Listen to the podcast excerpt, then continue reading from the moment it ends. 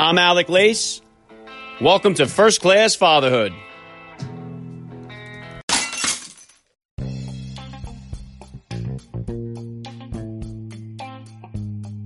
Welcome, everybody, to episode 85 of the podcast. Happy as always to be here with you. Thank you for stopping by. If this is your first time listening to the podcast, please get over there and hammer that subscribe button. You do not want to miss all the action that's coming your way right here on First Class Fatherhood. Okay, dads, I have some exciting news to share with you guys today. I have signed a distribution deal with Entercom, which has relaunched their streaming service since merging with CBS Radio. So now, starting this week, First Class Fatherhood will be available to hundreds of thousands of new potential listeners through their podcast streaming service, radio.com.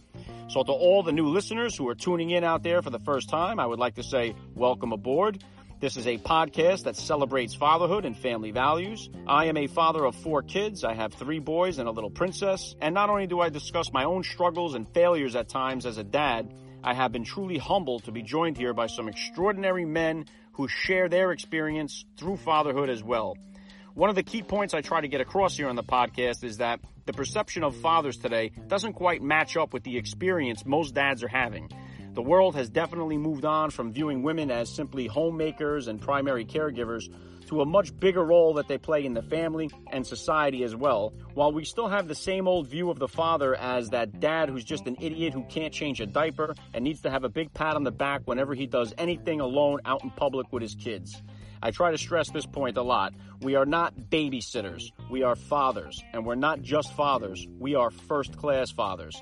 And I am not trying to be a better father than anyone except the father I was yesterday. So if you guys are scrolling through the archives of the podcast and wondering where you should start, might I suggest try one of my most downloaded episodes, which would be episode 47 with actor Dean Cain, episode 54 with the Navy SEAL that killed Osama bin Laden, Rob O'Neill, episode 78 with NFL Hall of Fame legend Deion Sanders, and episode 71 with another Hall of Fame legend and father of seven, Kurt Warner.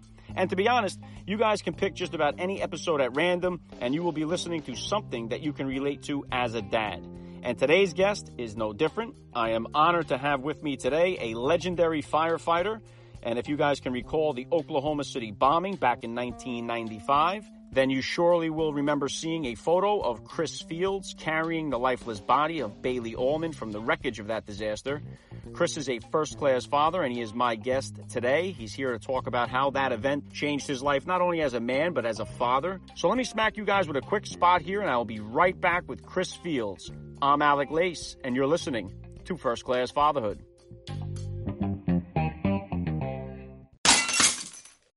I cannot say thank you enough to all the listeners out there. You will hear a word from my sponsors in the middle of today's interview. If you would like to help me make First Class Fatherhood ad free, please consider becoming a supporter of the podcast by hitting the link in the description of today's podcast episode. Welcome back to First Class Fatherhood. Joining me now is a first class father. He spent 31 years as a firefighter in the Oklahoma City Fire Department. He was captured in a timeless photo carrying the body of one year old Baylee Almon from the carnage of the Oklahoma City bombing. It is a real honor for me to say, Chris Fields, welcome to First Class Fatherhood. Thank you, sir. Okay, Chris, let's start it here. How many kids do you have and how old are they? I have two sons. I have one that is 25 years old, that's fixing to be 26, and then I have a 20 year old who is a sophomore in college. Okay, very cool. What type of sports or activities were the boys into growing up? Uh, football, basketball, baseball, and it was. Year, they're they're six years apart, so we had a little bit of a break. But once we had both of them, it was uh, it was year round for for football, basketball, and baseball. Okay, I can definitely hear that. Um, did you have an opportunity to coach the boys when they were playing, or did you cheer them on from the sidelines? Uh, no, sir. I, I coached my oldest one in uh, football, basketball, and and baseball. And my youngest one started out playing for some other guys because I was coaching the older one. It's when when when the younger one got old enough to play, and then uh, he pretty much stayed with another football coach the whole time, which was great. And then uh, I coached him in uh, baseball and basketball, the younger one. Okay, Chris, listen, I have the utmost respect for all first responders, police, and uh, our military. Uh, none of you guys, none of you men and women are guaranteed to come home at the end of the day. So I, I really, I admire all the work that you guys do. And I can kind of understand that mindset of a single person who says, you know what, if something happens to me, then so be it. But once you're married and now you have kids, that really changes the dynamic of everything in your life. So I'm curious, how did becoming a father change your approach as a firefighter? Well, um, you know, I think I think I answer it like other like police officer, other first responders would. It really can't change your your mindset a, a whole lot because you've got other people depending on you when you're on the scene of calls. And so, I mean, you think about it a a heck of a lot more. And I did notice that once I had kids, that the uh, you had that heightened, oh, even more heightened adrenaline when you were making calls that were affecting uh, that had kids involved. But as far as changing your your outlook and how you approach the job, um, just I mean, slight example, you know, if it was a working what we call a working house fire, and I had decided to do something different because I was worried about not going home the next day because of my kids, it could affect uh the rest of my crew. And so it really was something you couldn't really change your your your mindset and how you approach the job.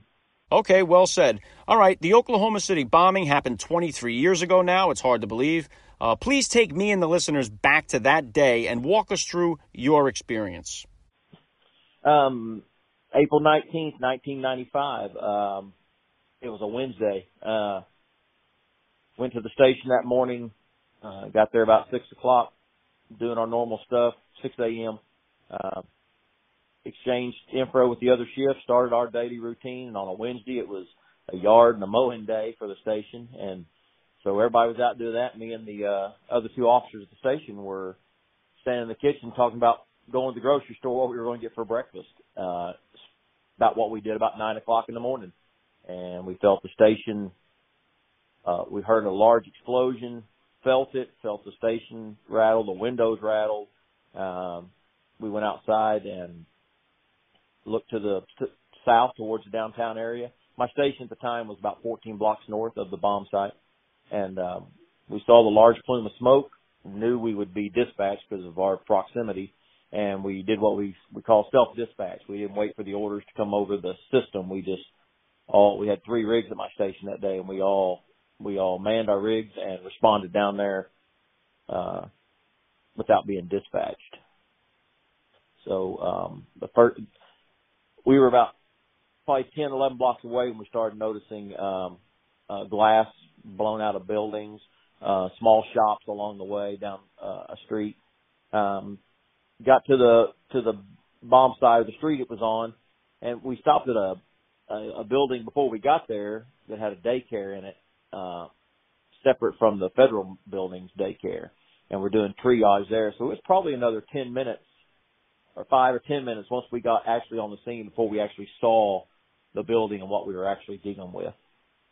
Yeah, what a tragic day. And it's one of those events or one of those moments where you remember exactly where you were when you heard the news. And for you, that was just down the street. Um, and, and, as with all tragedies that we see unfolding on TV, whenever there's children involved, that really accelerates the impact and the effect that it has on all of us watching.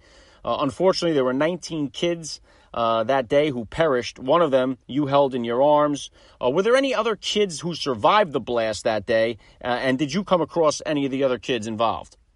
Um, no, sir. I didn't come across any other other children, and uh, yeah, there were there were quite a few kids from that daycare. Uh, what the, I think it was called American Kids Daycare that that survived and are are doing well today. I, I see updates on them. Uh, became friends with one of the fathers who had two kids that were severely injured, but are both uh, doing very well today.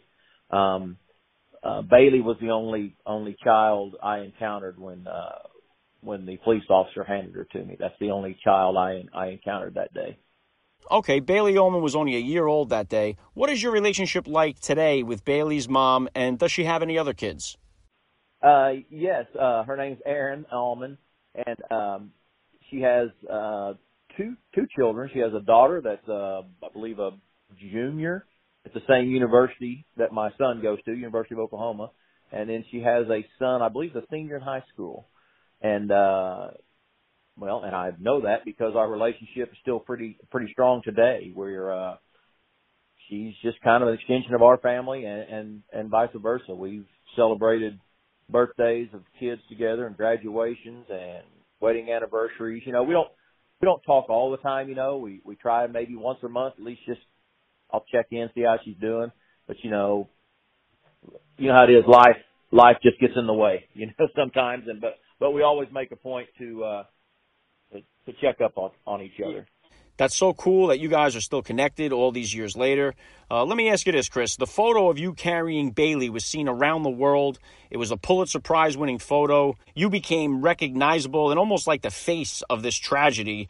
Um, how did the photo and the attention that it brought on you, what type of effect did that have on you and your family? Um, that's a great question because it's it's been twofold. Uh, it at first it was a um, it was it was something that I really came to um, what's the word I'm looking despise I guess I should say. It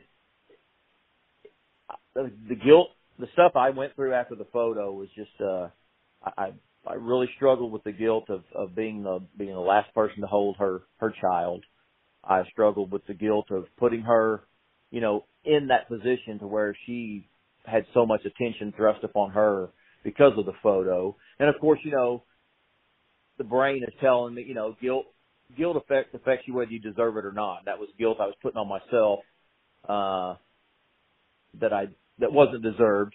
Um but it led me down a path of uh without for time restraints here, you know, I just jump ahead. I was several years later I was diagnosed with PTSD. Um went through some counseling for that. Through that counseling, uh, it helped me deal with a lot of unpress, unprocessed trauma from years before and other events, job related, non-job related. Uh, jump ahead to now, it brought me to where I'm at now, which is in a great place, great relationship with my family, uh, and, and going out and speaking to other first responders about PTSD but it took me a long, winding road of of lots and lots of mistakes. Uh, that if I didn't have the family I had with supporting me, I wouldn't be where I'm at today. All right, it is now time for a word from today's sponsors, and I'll be right back with more of the action on First Class Fatherhood. Yeah, wow, awesome. I mean, I can only imagine uh, how difficult it must be to be singled out for an act of heroism like that. But I mean, I would definitely like to say that you are a hero. Um, I really honor the fact that you dedicated your life to serving others, and I commend you for what you've done. And, and you're a first class father. Uh, did any of your boys follow your footsteps into the firehouse? Neither one of them. They, uh, uh, my oldest one, he he he always wanted to. He always said he's going to be a, a firefighter and an artist. Well, he ended up being neither. But he uh he uh he just he's like torn both of his ACLs through sports. His knees are just he's 25. He's got terrible knees, so he didn't want to try to mess with it. My my youngest one, he's uh he likes the the thrill of maybe the fight in the fire and all that, but you know, 85% of our calls are first aid medical calls, and he just that's just not his his cup of tea. He said, but uh, but they are both great great kid, despite my failings throughout the years that I had when I when I uh, was suffering with my my PTSD, and that's no excuse for the things I did, but uh, the way they turned out, my my, my wife, I, mean, I couldn't be more proud. Uh, I got caught. You know, I've heard some of your other guests too, and you know, I got I got caught up in putting my legacy with with the fire department and my friends on the fire department ahead of my ahead of my family for several years, and that was uh, and that was a pretty big downfall. So for my my boys to to be where they're at today and and all that, I couldn't be more thankful. Yeah, Chris, and I think that's one of the most difficult things for all dads or, or any parent really is to be able to focus on ourselves, what we're doing, and then focus on our families and kind of try to give equal distribution of the time between the two. It's very challenging, and that's why uh, the family structure it's so important because we need the family to pull us through when the bottom falls out on us uh, just as much as we do when things are going great. uh, oh, no doubt. And and you know, I've had people ask me before, and, and I'm I hope my boys have learned. I hope I was able to teach them things how to do how to do things and how to get by in life, but I hope they learned just as much from me of what not to do. You know, also um, the things I went through that I put off on them was just uh, like I say, it's it's humiliating to talk about, but it's it's it's it's a good message for me to put out there to uh, to talk to parents or fathers about uh, where their focus should be. Yeah, one thing for me as a father is definitely that uh, I learned so much more from my failures in life and as a father than I do from my successes. But one of the things I do struggle with is watching my kids fail, letting them fail, even though that I understand fully that it will lead to growth. Uh, I think it's one of the most difficult things for, for most parents. It it is. It's tough to uh, it's tough to watch them fail, uh, or even when you you you try to pull yourself back, because when you even see them start heading down that road, and you know you know, you know what's coming. Just like, and they don't think you know. Just like I didn't used to think my my dad knew what he was talking about. but you know, and I, I realize I realize the older I get, the smarter my dad was. and uh the boys to to for the relationship to have with my that I have with my sons right now, I, I'm thankful every night because I still lay in in bed at night or get some quiet time, and I still I still think back and regret the the couple of years I lost when when I wasn't being the father I was supposed to be. All right, Chris, what type of advice would you offer to parents out there whose kids are pursuing a career in firefighting? Um, really, for firefighters and first responders, I mean, it is a it is a it's a calling. I, I truly believe it is. It's it, you know if you take on that profession, um, just remember you know, and that's not saying you don't give a hundred percent to your job. That is, I mean, that's what you need to do, especially to stay safe. You got, but first of all, you can't you can't be a hero to the citizens or be a protector of the citizens that you're swore to protect unless you're a first, you know, a hero to yourself and to your family. And and that's where I got caught up was not my getting my uh, priorities out of line. Um, your legacy and all that should be with your family and your friends, not not with your job. Because I did learn that in a heartbeat. As soon as you retire, you're gone. Hey, they're they're filling that vacancy. They're not they're they're not missing you. They're filling that vacancy, and, and you move on with life. And so I just say that you know no matter what profession, uh, you you got to take time for your for your uh, for your family and your kids, and or, or you'll lose focus in a hurry. Yeah, well said. All right. After 31 years, your firefighting career is now in the books. What's next for Chris Fields? What are your goals right now? Uh, what are you up to? What are you focused on? Oh, uh, it's it's getting kind of busy. I got into uh, I got uh, a guest you had on your show, Jay Dobyns. Uh, I, I speak with Jay every now and then, and another gentleman who runs an organization called SafeCallNow.org, a 24-hour hotline for first responders to call. And um, that's what I'm doing. I'm going around and, and, and telling my story, which is, which is, has a little success to it, but it's a lot more about failure, but how to overcome that failure and, and, and go back and have a productive life, productive career, which, which what I'm doing now. Uh, it's helped me realize the purpose of everything that went on in my life that I'm able now to go, to go help other people and, and maybe give them a little insight to help them avoid some of the pitfalls that I did. Yeah, hey, it's awesome that you're out there and that you're speaking and telling your story because uh, your story is incredible, your message is important, and uh, you will make a difference in many lives. So um, let me hit you with this last question here. I love to ask all the dads that I get on the podcast here what type of advice could you give to that new father or to that about to be dad that's out there listening? Uh, man, love your kids unconditionally. Um, that doesn't mean spoil them rotten. It doesn't mean you let them get away with things. You you know raise your men to be men, raise your you know your your girls to be ladies.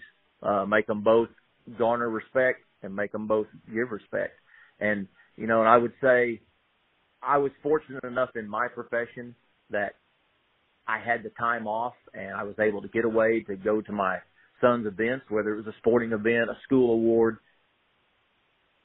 I would say do not you've got to either work your job or find a job or do something where you make time for those kids because being a coach and a dad at events and seeing seeing sons looking around for their dads that weren't there. Now you know I know things come up and there's sometimes there's out of town trips, sometimes work just have but the ones who continuously are you know, I'm sitting there celebrating with my son and I'm looking at this other, you know, kid who's looking for his dad and they're not there. And that's a it's a terrible terrible thing. And as I say, it's just take time take time to be with those kids because in a blink of an eye it's gone. I agree. Fatherhood rocks, and, and I'm here celebrating it with some awesome dads like yourself. Uh, drop your contact info on my listeners here so they know how they can get in touch with you. Um, on I well, I'm on Twitter, and it's just uh, at ff4ou, and uh, then I have an email which is clfields64 at att.net, and uh, I always put that personal information out there. If any any first responders want to want to talk to me, uh, I'm more than willing to listen. I can try to help if they got some issues, and if not, I we can definitely find out where they can get some. Awesome. Chris Fields, everyone, it was an honor to speak with you today. Thank you so much for giving me a few minutes of your time right here on First Class Fatherhood. Thank you, sir. It was a, it was an honor and privilege, and, and I love what you're doing. Love your podcast. All right, I'll be right back after a quick spot.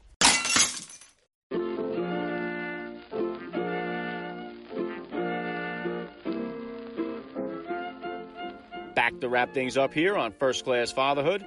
Uh, I got to give a special thank you once again to Chris Fields for giving me a few minutes of his time here. That was pretty cool. Hit me up on Twitter, drop me a DM on Instagram. Let me know what you thought about today's episode. I always love to hear your feedback. And come back here on Wednesday. I will be dropping a special edition episode. I will be putting all of my NFL Hall of Fame interviews in one neat little podcast for you guys. This way you can listen to all of them straight through. I was fortunate enough to interview Hall of Famers Morten Andersen, Andre Reed, Kurt Warner, Deion Sanders, and Willie Roaf. So you can go back into the archives there and check those episodes out individually. Or Wednesday, I will be dropping them all into one podcast where you can find them and play them through all in one shot. So stay tuned for that. And then Friday, I will be dropping episode 86. I will be joined here by comedian Josh Wolf. So come on, dads. Fatherhood rocks, family values rule, and every day is Father's Day right here on the number one kids and family podcast, First Class Fatherhood, all right? That's all I got for you guys today. I'm Alec Lace. You have been listening to First Class Fatherhood. And please remember, guys, we are not babysitters. We're fathers. And we're not just fathers, we are first class fathers.